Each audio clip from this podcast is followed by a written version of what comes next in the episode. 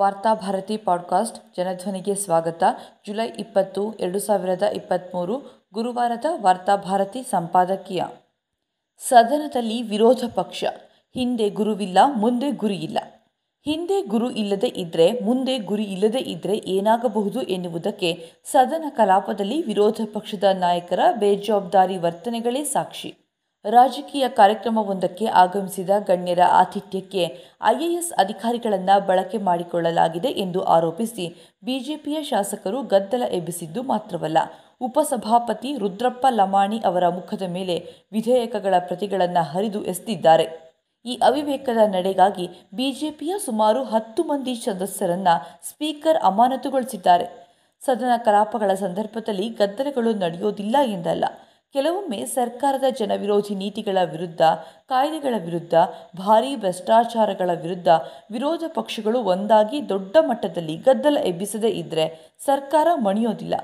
ವಿರೋಧ ಪಕ್ಷಗಳ ಅಭಿಪ್ರಾಯಗಳನ್ನು, ಪ್ರತಿಕ್ರಿಯೆಗಳನ್ನು ನಿರ್ಲಕ್ಷಿಸಿ ಕಾಯ್ದೆಗಳನ್ನು ಜಾರಿಗೊಳಿಸಲು ಮುಂದಾದಾಗ ಕಲಾಪ ಗದ್ದಲಗಳಲ್ಲಿ ಮುಗಿದದ್ದಿದೆ.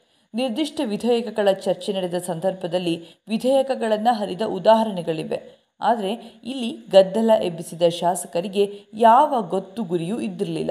ಯಾವ ಕಾರಣಕ್ಕಾಗಿ ವಿಧೇಯಕವನ್ನು ಹರಿದು ಹಾಕಿದ್ರು, ಯಾವ ಕ್ರಮವನ್ನು ನಿರೀಕ್ಷಿಸಿ ಗದ್ದಲ ಎಬ್ಬಿಸಿದ್ರು ಎನ್ನುವುದು ಸ್ವತಃ ಶಾಸಕರಿಗೇ ಗೊತ್ತಿದ್ದಂತೆ ಇಲ್ಲ.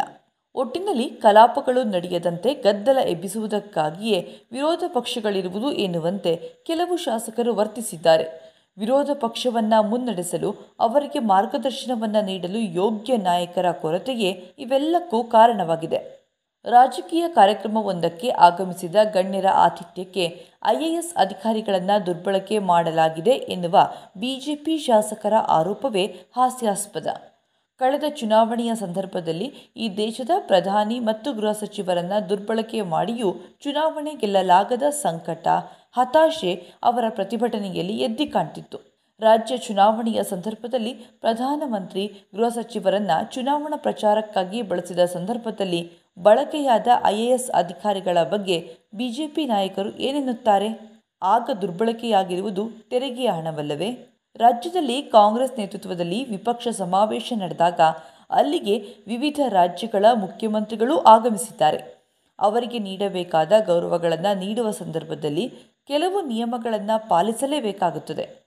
ಈ ಹಿಂದೆ ಬಿ ಜೆ ಪಿಯ ಸಮಾವೇಶ ನಡೆದಾಗ ಪಕ್ಷದ ಬೇರೆ ಬೇರೆ ನಾಯಕರು ದಿಲ್ಲಿಯಿಂದ ಬೆಂಗಳೂರಿಗೆ ಆಗಮಿಸಿದಾಗಲೂ ಅಂದಿನ ಸರ್ಕಾರ ಐ ಎ ಎಸ್ ಅಧಿಕಾರಿಗಳನ್ನು ಅವರ ಸೇವೆಗೆ ಬಳಸಿಕೊಂಡಿದ್ದಾರೆ.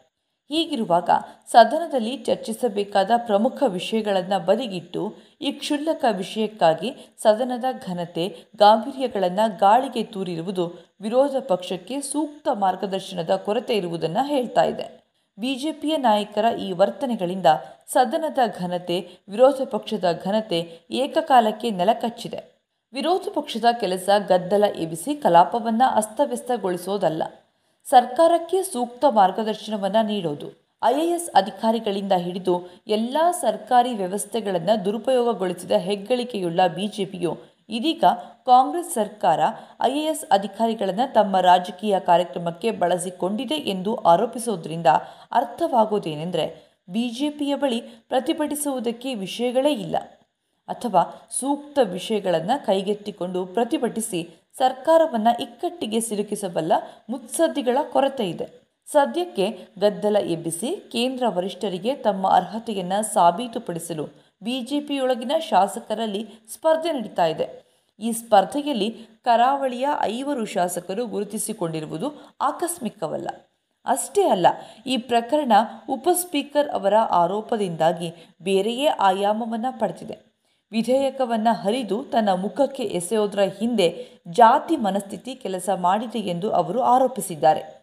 ನಾನು ದಲಿತ ಎನ್ನುವ ಕಾರಣಕ್ಕಾಗಿಯೇ ಅವರು ನನಗೆ ಈ ಅವಮಾನ ಮಾಡಿದ್ದಾರೆ ಎಂದು ಅವರು ನೊಂದು ನುಡಿದಿದ್ದಾರೆ. ಉಪ ಸ್ಪೀಕರ್ ಸ್ಥಾನದಲ್ಲಿ ಮೇಲ್ಜಾತಿಯ ಅಥವಾ ಆರ್ ಎಸ್ ಎಸ್ ಹಿನ್ನೆಲೆಯ ನಾಯಕನೊಬ್ಬ ಕೂತಿದ್ದರೆ ಅವರ ಮುಂದೆ ಬಿ ಜೆ ಪಿಯ ನಾಯಕರು ಇಂತಹ ವರ್ತನೆಯನ್ನು ಪ್ರದರ್ಶಿಸುತ್ತಿದ್ದರೆ ಎನ್ನುವ ಪ್ರಶ್ನೆ ನಿರ್ಲಕ್ಷಿಸುವಂತಹದು ಖಂಡಿತ ಅಲ್ಲ. ದಿಲ್ಲಿಯಲ್ಲಿ ತನ್ನ ಮಿತ್ರ ಪಕ್ಷವನ್ನು ಒಗ್ಗೂಡಿಸಿ ಸಮಾವೇಶ ನಡೆಸಿರುವ ಪ್ರಧಾನಿ ಮೋದಿಯವರು ಮೊತ್ತ ಮೊದಲು ರಾಜ್ಯದಲ್ಲಿ ಬಿಜೆಪಿಯನ್ನು ಒಗ್ಗೂಡಿಸುವ ಪ್ರಯತ್ನದಲ್ಲಿ ಯಶಸ್ವಿಯಾಗಬೇಕಾಗಿದೆ. ವಿರೋಧ ಪಕ್ಷದ ನಾಯಕ ಮತ್ತು ರಾಜ್ಯಾಧ್ಯಕ್ಷರ ಘೋಷಣೆಯಾದ ಬೆನ್ನಿಗೆ ಬಿಜೆಪಿಯೊಳಗೆ ಭಿನ್ನಮತ ಸ್ಫೋಟಗೊಳ್ಳಲಿದೆ ಎನ್ನುವ ಆತಂಕದಿಂದ ನಾಯಕರ ಆಯ್ಕೆಯನ್ನು ಕೇಂದ್ರ ವರಿಷ್ಠರು ಮುಂದೂಡ್ತಿದ್ದಾರೆ. ಆದರೆ ಇದರ ದುಷ್ಪರಿಣಾಮ ಸದನ ಕಲಾಪಗಳಲ್ಲಿ ಕಂಡುಬರ್ತಾ ಇದೆ. ಆರ್ ಎಸ್ ಎಸ್ನ ಕುಮ್ಮಕ್ಕಿನಿಂದ ಬಿಜೆಪಿಯು ಹಿರಿಯ ನಾಯಕರನ್ನು ಹೊರಗಿಟ್ಟ ಪರಿಣಾಮದಿಂದಾಗಿ ಬಿಜೆಪಿಯಲ್ಲಿ ಅನುಭವಿ, ಮುತ್ಸದ್ದಿ ನಾಯಕರ ಕೊರತೆ ಎದ್ದು ಕಾಣ್ತಾ ಇದೆ. ಬರೇ ಆವೇಶ, ಆಕ್ರೋಶ, ಹೊಡಿಬಡಿ ಮೂಲಕ ಸದನದಲ್ಲಿ ತಮ್ಮ ಅಸ್ತಿತ್ವವನ್ನು ಸ್ಥಾಪಿಸುವ ಪ್ರಯತ್ನದಲ್ಲಿರುವ ಕೆಲವು ಶಾಸಕರಿಂದಾಗಿ ಕಳೆದ ಚುನಾವಣೆಯ ಸೋಲಿಗಿಂತಲೂ ಹೆಚ್ಚಿನ ನಾಚಿಕೆಗೇಡನ್ನು ಬಿಜೆಪಿ ಅನುಭವಿಸಬೇಕಾಗಿ ಬಂದಿದೆ. ಶಕ್ತಿ ಯೋಜನೆ, ಅನ್ನಭಾಗ್ಯ, ಗೃಹಲಕ್ಷ್ಮಿಯಂತಹ ಮಹತ್ತರ ಯೋಜನೆಗಳನ್ನು ಸರ್ಕಾರ ಜಾರಿಗೊಳಿಸುತ್ತಿರುವ ಸಂದರ್ಭದಲ್ಲಿ ಅದರ ಸಾಧಕ ಬಾಧಕಗಳನ್ನು ಸೂಕ್ಷ್ಮವಾಗಿ ಗಮನಿಸಿ ಸರ್ಕಾರವನ್ನು ತರಾಟೆಗೆ ತೆಗೆದುಕೊಳ್ಳುವ ಯೋಗ್ಯ ನಾಯಕರನ್ನು ಬಿಜೆಪಿ ಇನ್ನಾದರೂ ಆಯ್ಕೆ ಮಾಡಿ ತನ್ನ ಅಳಿದುಳಿದ ಮಾನವನ್ನು ಕಾಪಾಡಿಕೊಳ್ಳಬೇಕಾಗಿದೆ.